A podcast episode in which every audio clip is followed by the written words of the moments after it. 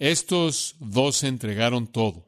Dejaron sus redes, sus mesas de recaudación de impuestos, sus involucramientos políticos, sus proyectos totalmente comprometidos con seguir a Jesucristo a donde quiera que los guió.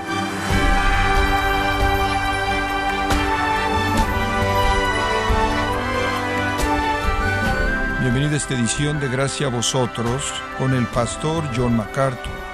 Muchos cristianos consideran que no están listos para la obra del reino porque no tienen las credenciales espirituales necesarias. Pero ¿acaso eligió Jesús a sus discípulos en base a sus credenciales espirituales? John MacArthur nos muestra que Jesús no eligió a los apóstoles porque eran estrellas espirituales, sino porque eran hombres tan normales como cualquiera. Parte de la serie Los mensajeros del Maestro, en gracia a vosotros. Ahora hemos estado haciendo una pregunta, y la pregunta que hemos estado haciendo es ¿qué tipo de personas usa Dios en su servicio especial? Cuando el Señor salió a escoger personas, ¿qué tipo de personas escogió? Y hemos encontrado algunas respuestas interesantes, ¿no es cierto? Él escogió a todo tipo de personas. Digo, hemos visto que el Señor básicamente puede tomar cualquier material en bruto y usarlo para la extensión de su reino eterno glorioso. Él usa a líderes fuertes, dinámicos, valientes como Pedro, que toman el liderazgo, la iniciativa, planean, confrontan. Él usa a almas humildes, gentiles, que se ven invisibles como Andrés, buscando de manera silenciosa evitar la prominencia, sino llevar a gente a Cristo tras bambalinas. Él usa a hombres llenos de celo, apasionados, ambiciosos, que no hacen concesiones, orientados a la tarea, no sensibles como Jacobo, que terminó siendo un mártir de los primeros. Él usa personas amorosas, orientadas a la gente, sensibles, consideradas, creyentes, que confían, íntimos, que buscan la verdad como Juan. Él usa a personas escépticas, analíticas, mecánicas, tardas para creer, no muy inteligentes, sin visión, pesimistas, no muy seguros como Felipe, y él usa inclusive un hombre con prejuicio en su corazón, que es un buscador de la verdad, y a una persona honesta, abierta, con una mente clara y profundamente rendida como Natanael, y él usará a un extorsionador, un paria, un recaudador de impuestos, un traidor y el hombre más aborrecido en su sociedad entera como Mateo, quien sabe que él es un pecador y busca el perdón, y él lo va a convertir en un hombre manso, callado, humilde, que ama a la escuela de la sociedad y quien tiene una gran fe en Cristo. Y ahora el último grupo, Jacobo, Leveo y Simón. Primero Jacobo, el hijo de Alfeo. Él nunca estaría en el quién es quién. Él nunca sería un invitado en un programa de televisión. A él nunca se le pediría que escribiera un prefacio para un libro y él nunca sería entrevistado por Cristianismo hoy. Jacobo, el hijo de Alfeo, ¿quién es ese? ¿Sabe usted lo que la Biblia dice de él? Absolutamente nada. Es correcto, nada. Simplemente es un nombre. Y él tuvo un nombre famoso. Me imagino que él probablemente sufrió porque estaba Jacobo, el hijo de Zebedeo, quien era un hombre que sobresalía. Un hijo del trueno, la Biblia lo llama. Y después estuvo Jacobo, el hermano de nuestro Señor. Y después estuvo Jacobo, el hijo de Alfeo. Nunca escribió nada, nunca dijo nada, nunca preguntó nada, nunca hizo algo registrado en la Biblia. De hecho, en Marcos 15:40 él es llamado Jacobo el Micros, el pequeño. El pequeño Jacobo. Adivine quién era Jacobo el grande. Jacobo grande, el hijo del trueno. El pequeño Jacobo, simplemente era el pequeño Jacobo. ¿Sabe una cosa? Simplemente me es alentador saber que el Señor no depende de superestrellas, ¿no es cierto? La gente dice, oh, tú sabes, si tan solo tal y tal se convirtiera en cristiano, simplemente piensa en lo que pasaría. Le sorprendería usted oír lo que la gente me dice. Jacobo, el hijo de Alfeo, se va a sentar en un trono reinando sobre una de las tribus de Israel en el milenio. ¿Y qué sabe usted de él? ¿Usted no sabe nada de él? Bueno, ¿cuál es el punto? Que Dios es el que tiene el poder, ¿verdad? No, Jacobo. La Biblia no dice nada de él. Lo que él hizo, su personalidad, nada. Su marca es la oscuridad y creo que es algo alentador que el Señor colocó a un hombre ahí que es absolutamente oscuro. El Señor usa personas comunes y corrientes para hacer cosas extraordinarias soldados callados, desconocidos. Podría añadir una observación interesante de Jacobo. Alfeo es un nombre común y también lo es Jacobo. Pero hay otro discípulo que tuvo un padre llamado Alfeo y ese es Mateo. Según Marcos 2.14, Mateo es llamado Leví, Leví o Mateo el mismo y dice Leví, Marcos 2.14, hijo de Alfeo. Hay una posibilidad remota que Jacobo fue el hermano de Mateo. Ahora, quiero hablarle de mi corazón por tan solo un minuto. Los apóstoles, y usted ve esto, y se está volviendo claro para mí conforme estoy viendo esta serie. Los apóstoles nos demuestran que realmente el obrero nunca es quien importa en la obra del reino. Nunca es el obrero. Creo que jamás había entendido realmente lo que Pablo quiso decir cuando él dijo, ¿qué pues es Pablo y qué es Apolos? Es Dios quien da el crecimiento. 1 Corintios 3. El obrero no es nada. De tal manera que el Nuevo Testamento ni siquiera se enfoca en estos hombres. Nunca. Digo, no dice ahora ustedes, lo que importa es estudiar a estos dos hombres. Ahora, quiero que entiendan su carrera, su estilo, su método, sus medios. La Biblia no escoge al mejor predicador y le da a usted su método milético. La Biblia no escoge al que fue el mejor sanador o el más eficaz en esto o aquello. Ni siquiera trata con ellos. La única ocasión en la que los apóstoles son mencionados en la Escritura es cuando cruzan, por así decirlo, su vida con la de Cristo por un propósito específico. Él es el centro de enfoque. No hay nunca un desvío. Usted no tiene registro alguno de la carrera de algún discípulo. Usted no tiene el registro de alguna carrera de algún apóstol porque eso no es lo que importa. El instrumento humano no es importante para Dios. Él puede hacer que las rocas clamen si tiene que hacerlo. El instrumento humano no es lo que importa. Usted no tiene que ser alguien brillante intelectualmente o ser dotado de alguna manera fuera de lo normal. Eso no es lo que importa. La Biblia nunca trata con eso. El enfoque siempre está en Jesucristo. Y estas personas simplemente entran y salen del escenario y normalmente hacen preguntas torpes. Quizás usted ha leído la historia de el hombre que pintó la gran pintura de la última cena. Él llamó a su amigo y le dijo, quiero que la veas. Ya acabé, evalúala. Él la vio y le dijo, quiero decirte, esos vasos que has pintado en la mesa son las cosas más magníficas que jamás he visto. Su amigo, sorprendido de manera instantánea, conforme el pintor tomó el pincel y algo de pintura y pintó sobre todo vaso. Él dijo, fallé porque quería que vieras a Cristo. Viste los vasos. Es algo maravilloso ser un vaso apto para el uso del maestro, pero ahí no debe estar el enfoque. Creo que una de las grandes tragedias del cristianismo en nuestra época y lugar es que vemos los vasos, no vemos a Cristo. Estamos orientados a la personalidad, estudiando los métodos y los medios de los hombres, en lugar de experimentar el poder de Dios. Y creo que parte de la impotencia en la iglesia se debe a esta mentalidad de superestrella cristiana. Eso no es lo que importa. Cristo es lo que importa. Entonces el Señor usa a un hombre oscuro, pequeño, desconocido.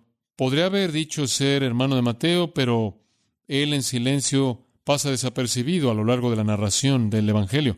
Sin embargo, sin duda alguna, fue un predicador poderoso con un compromiso profundo, profundo, usado por Dios. Y algún día usted puede leer el registro celestial por usted mismo y descubrir todo lo que la Biblia no dice. ¿Qué hay acerca del segundo? Versículo 3. Le veo por sobrenombre Tadeo. Y si usted ve en Lucas 6, 16 y en Hechos 1, 13, usted no lo tiene que buscar, usted descubrirá que tuvo un tercer nombre, Judas, hijo de Jacobo. Y en un llamado él es llamado Judas, no Iscariote, Judas, también un nombre común, significa Jehová guía. Y muchas personas en esa época nombraban a su hijo Jehová guía, Dios guía. Este es Judas. Ese es probablemente el nombre que se le dio y después probablemente recibió el nombre Leveo y Tadeo conforme la gente añadía nombres casi como apodos. Tadeo es una palabra fascinante. Viene de una raíz hebrea tad, lo cual tiene que ver con un pecho femenino. Y básicamente Tadeo significa hijo de pecho y probablemente refleja el hecho de que Tadeo era el bebé de su familia. Era común tener familias grandes. Tadeo era el bebé él era Tadeo. Usted ha visto una madre, ella se acerca y dice, quiero que conozcas a mi bebé. Y ella ve hacia arriba y el hombre mide 1,90. ¿Usted entiende? Este es mi bebé. Bueno, ese es el bebé de la familia, ese es el último, ¿verdad? Ese es el bebé del pecho. Quizás ese es un pequeño coloquialismo para el bebé. Y entonces, para su familia, él era el bebé. Él era el hijo de pecho. Objeto especial de deleite, probablemente para su mamá. Y después él también es llamado Leveo. Ahora, ese también podría ser un apodo y viene de la raíz hebrea lev. lo cual significa corazón y significa un hijo de corazón. Y un hijo de corazón era alguien con un corazón grande y normalmente estaba relacionado eso con la valentía. Entonces su familia lo veía como su bebé y bien podría ser que los discípulos en cierta manera le dieron un apodo u otros hombres que lo conocían le dieron el apodo Leveo porque eso reflejaba su valentía. Él pudo haber sido un hombre valiente. Ahora no podemos estar seguros de estas cosas, pero bien podría ser que desde la perspectiva de su madre él era el bebé tierno, pero desde la perspectiva de sus amigos él era un hombre de valentía fuerte, él también está encerrado en oscuridad. Él tampoco habría llegado a la lista de quién es quién, pero él hizo una pregunta muy importante y es la única vez en la que lo conocemos en la Escritura, Juan 14. Véala conmigo rápidamente y vamos a ver esto de manera más bien breve. Jesús hablando la noche antes de su juicio y él dice en el versículo 21, el que tiene mis mandamientos y los guarda, él es el que me ama. El que me ama será amado por mi Padre y yo lo amaré y me manifestaré a él. Esta es una afirmación increíble. Usted podría sentarse y ver eso y pensarlo por horas. Tú guardas mis mandamientos, muestras que me amas. Eso es todo lo que dice, básicamente. Puedo identificar a quien me ama, me obedecen. Puedes decir amar a Dios amar a Cristo, no obedeces. Esa afirmación es una mentira. El que guarda mis mandamientos es el que me ama. Y el que me ama será amado de mi Padre, y yo le amaré y me manifestaré a él. Esa es una afirmación increíblemente importante. Dios solo puede manifestarse a un corazón que lo ama. Esa es, la razón por la que la gente en el mundo no conoce a Dios. Esa es la razón por la que no pueden percibir la verdad, porque no aman a Dios. Tiene que haber un amor hacia Dios, una disposición a obedecerlo y después Dios es manifiesto. El punto es que aquí está el resumen. Dios únicamente se manifiesta a un corazón amoroso. ¿Escuchó eso? Eso es todo. Únicamente aquellos que lo aman, conforme Él se manifiesta. Ahora, la palabra manifiesta da lugar a este pensamiento y Judas le veo, Tadeo responde en el versículo 22. Judas le dijo, no, Iscariote, un Judas diferente. Judas, hijo de Jacobo, Señor, ¿cómo es que tú te manifestarás a ti mismo a nosotros y no al mundo? Estás diciendo que únicamente aquellos que te aman van a verte y conocerte y tú te manifestarás únicamente a aquellos que te aman. ¿Cómo puedes manifestarte a ti mismo a nosotros y no al mundo? ¿Qué quiere decir? Bueno, él está pensando en la manifestación como algo externo. Como puede ver el vino al apostolado como muchos otros, pensando en un reino terrenal, un gobierno terrenal, un derrocamiento de Roma, una gran expectativa de establecer el reino terrenal, y él está diciéndole, ¿cómo es posible que puedas cumplir la esperanza mesiánica? ¿Cómo es posible que puedas establecer el reino sobre la tierra? ¿Cómo es posible que puedas reinar sobre el trono de David? ¿Cómo es posible que puedas demostrar quién eres tú y que el mundo no lo vea? Digo, ¿cómo podrías hacer eso? ¿Cómo podría ser hecho de tal manera que no lo vieran? Y podría haber otra referencia en su afirmación. Él también podría estar diciendo, ¿por qué pensarías en manifestarte a ti mismo solo a nosotros? Digo, este grupo de insignificantes, nadie, digo, si eres el Mesías y este es el momento, ¿por qué solo te muestras a nosotros? Digo, ¿es el mundo el que el Mesías va a gobernar? Es una buena pregunta. ¿Por qué es que no todo mundo te va a ver? Digo, si es el momento del reino, hagámoslo y podría haber quizás usted y un poco de valentía por la que él es conocido. Hagámoslo, Señor. El mundo entero necesita conocer por qué solo quieres mostrarte a nosotros. Pero como puede ver, él no entendió. Y entonces el Señor vuelve a decir, si un hombre me ama, él guardará mis palabras y mi Padre le amará. Y vendremos a él y haremos nuestra morada con él. Y repite el mismo principio. El punto es este. Judas, Leveo, Tadeo. Las únicas personas que me percibirán son los que me aman. Eso es todo. Y versículo 24, el que no me ama, no guarda mis dichos. Y la palabra que oye no es mía, sino la del Padre que me envió. En otras palabras, el que no me ama no sabe de qué estoy hablando y no sabe que viene de Dios. Él dice, la manifestación está limitada a recepción. Es como una estación de radio. Usted puede enviar la señal, pero hasta que usted enciende, la radio no la puede recibir. Cristo vino a los suyos, pero ¿qué? Los suyos no la recibieron. Él estuvo en el mundo, el mundo fue hecho por él, pero el mundo no le conoció. El Dios de este mundo cegó sus mentes, la luz ha venido al mundo, pero los hombres aman las tinieblas. Como puede ver, los receptores no están encendidos. Y Jesús está diciendo, solo me puedo manifestar a mí mismo a personas que reciben. Me da tanto gusto porque él hizo la pregunta. Porque esa es una verdad tremenda que saber, ¿no es cierto? Me da tanto gusto porque Jesús respondió eso. Esa fue una pregunta profunda. Este hombre realmente pensó en lo que dijo. Él refleja una perspectiva judía típica del reino, que era un reino terrenal, literal, real. Eso es exactamente lo que los judíos creían. Y no podía entender cómo es que puedes traerlo sin que todo el mundo lo sepa. Él también refleja, creo yo, humildad.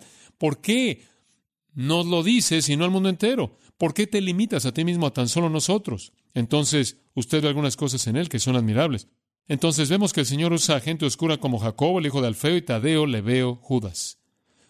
No llegarán a la lista de quién es quién, pero reinarán en el milenio. Por cierto, la tradición de la primera iglesia nos dice algo de Tadeo, que él tuvo dones tremendos por el poder de Dios para sanar a los enfermos. Y cierto rey en Siria llamado Abgar oyó de él y estaba enfermo y él llamó a Tadeo para que viniera y lo sanara. Y camino ahí él sanó a muchos cientos de personas a lo largo de Siria. Cuando finalmente llegó al rey, él sanó al rey y le presentó el Evangelio al rey. Y la leyenda cuenta que el rey se convirtió en cristiano. Esto hizo que el país entrara a tal caos que un sobrino apóstata del rey capturó a Tadeo, lo hizo su prisionero y lo mató como mártir, y él fue matado en Siria. Si usted llega a ver un libro de historia antigua de la iglesia de Tadeo, verá que cada uno de los discípulos tuvieron un símbolo, y el símbolo de Tadeo es un palo grande, porque la leyenda dice que lo golpearon hasta matarlo con un palo, fiel a su Señor. Finalmente, Simón, el celote. Ahora escuche con atención porque voy a explicar esto rápidamente. Usted tiene en su Biblia quizás la palabra cananista. Esa es una transliteración desafortunada de la palabra cananaios, realmente. Y la suposición es que se refería supuestamente a Canaán geográficamente, eso no es verdad. Viene de una raíz canal, lo cual significa ser celoso, ser celoso por la ley. En Lucas se les llamado Simón el celote, celotes. Y esto es simplemente otra palabra que significa lo mismo. Simón, el hombre lleno de celos, Simón el celote. Y bien podría ser que él, de hecho, estaba identificado con un grupo en el judaísmo conocido como los celotes, y que cuando él se convirtió en un discípulo, realmente no cambiaron el nombre, él debe haber continuado manifestando el mismo tipo de celo apasionado que él tuvo cuando él era un celote. Básicamente hubieron cuatro grupos dominantes dentro del judaísmo. Los fariseos eran los más estrictos, eran los fundamentalistas, los legalistas. Después estuvieron los saduceos y eran los liberales. Después estuvieron los escenos, ya eran los místicos, los ascéticos, los monásticos que estaban ahí en las cuevas, y después estuvieron los celotes. Ellos eran el grupo orientado a la política, eran los terroristas, eran las guerrillas. Ellos saqueaban por todos lados y quemaban y asesinaban. Un grupo de ellos dentro de los celotes eran conocidos como los sicari, de sicaya, espada. Eran los asesinos y se habían rebelado en contra del dominio romano. De hecho, realmente nacieron a partir del periodo macabeo fuera por nombre o no, no podemos estar seguros, pero a partir del periodo macabeo, cuando los judíos fueron guiados por Judas Macabeo para rebelarse en contra del poder griego, hubieron afirmaciones hechas acerca de un revolucionario y se pusieron de pie para defender el pacto de Dios, particularmente en primero de Macabeo, si hay algo de eso, y parece que a partir de eso salió una especie de enfoque terrorista políticamente orientado, y más tarde llegaron a ser conocidos como los celotes. Encontraron a un líder en los tiempos del Nuevo Testamento llamado Judas, otro, como dije, un nombre muy común.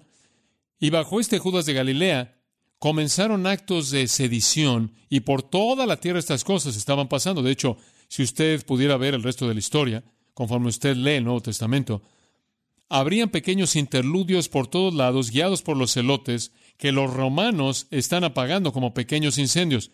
Asesinaban por aquí, asesinaban por allá, saqueaban, quemaban, todo lo que pudieran hacer muy parecido como lo que usted ve en la actualidad en el Medio Oriente, con una especie de actividad de guerrilla. Ahora, por muchos años la tierra había sido gobernada por un rey idumeo, no un judío, llamado Herodes el Grande. Y cuando Herodes el Grande murió, él dividió su territorio y lo entregó a tres de sus hijos, Felipe, quien tomó las regiones del noreste, y después estuvo Antipas, quien tomó Galilea, y después estuvo Arquelao, quien tomó la parte de Judea Samaria. Arquelao mostró ser un perdedor y entonces fue reemplazado por un gobernante romano, y así es como Pilato entró en la escena. Pero en toda esta efervescencia política y el movimiento y lucha por el poder, la flama de los celotes comenzó a arder bajo el liderazgo de Judas. Finalmente los romanos asesinaron a Judas, pero no pudieron apagar el fuego de los celotes y entonces continuaron haciendo lo que hacían. Eso llevó a la guerra santa. Josefo dice que creyeron que era una guerra santa y simplemente saqueaban y mataban y quemaban y todo eso. Es muy posible que Simón fue un miembro de los celotes. Él es llamado Simón el celote. Él era un terrorista involucrado en guerra de guerrillas. Podría parecerle interesante saber que eran tan antiromanos que ni siquiera pensaban en matar a un romano, pero eran tan antiromano que cualquier persona de sus paisanos, inclusive un judío de sus paisanos, que de alguna manera estuviera del lado de Roma, también lo asesinaban. Finalmente, en el 70 después de Cristo, los romanos tuvieron que detener todo esto y entonces vinieron y destruyeron Jerusalén. Y Josefo dice, escribiendo en sus antigüedades, que la razón clave de la destrucción de Jerusalén fue la actividad de los celotes.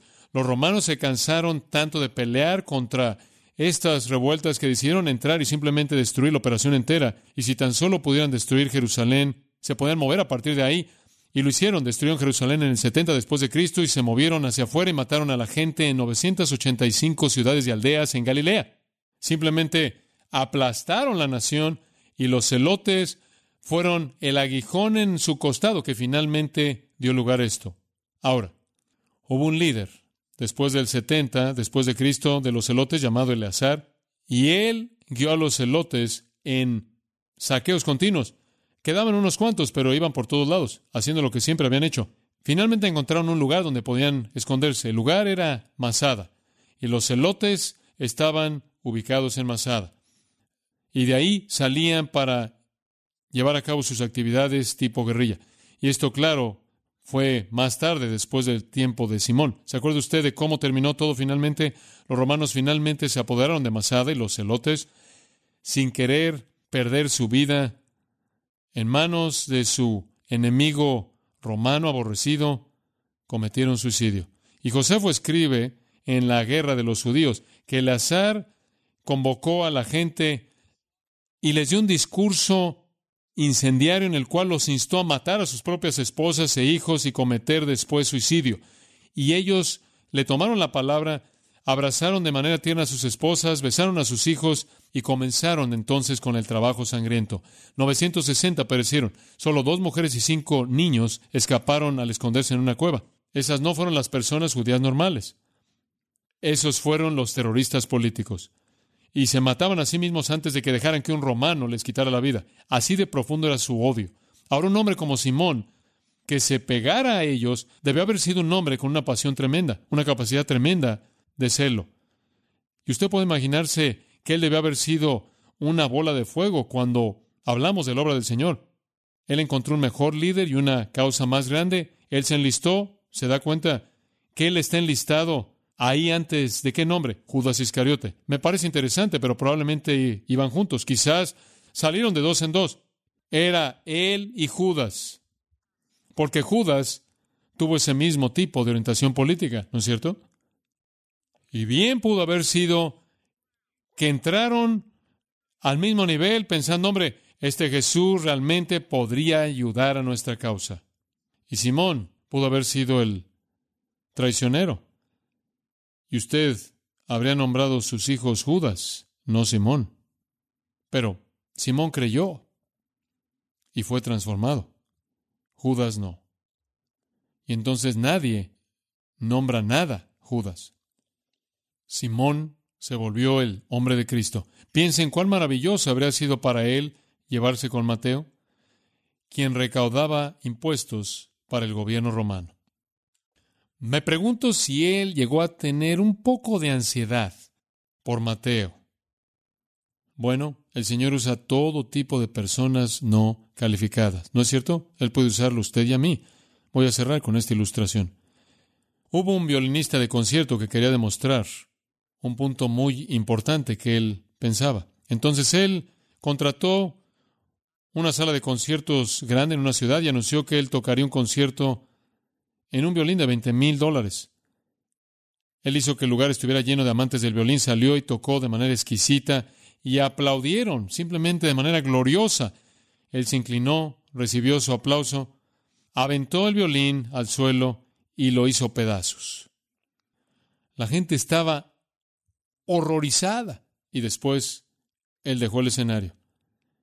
Se acercó el gerente del escenario y dijo, Damas y caballeros, para que estén tranquilos, eso costaba 20 dólares. Él ahora va a regresar a tocar el violín de 20 mil dólares. ¿Sabe una cosa? Ellos no pudieron identificar la diferencia y él les enseñó algo. No es el instrumento, es el artista, ¿verdad? Ahora, tenemos que enfrentarlo. La mayoría de nosotros somos violines de 20 dólares en el mejor de los casos, ¿verdad? En el mejor de los casos. Pero, oh, qué música puede tocar el maestro con nosotros. Oremos. Gracias, Padre, por tu palabra a nosotros a través de las vidas de estas personas oscuras. Coloca estas verdades en la profundidad de nuestros corazones y que veamos lo que tú puedes hacer con una vida simple para tu gloria. Gracias por este tiempo juntos. En el nombre de Cristo. Amén.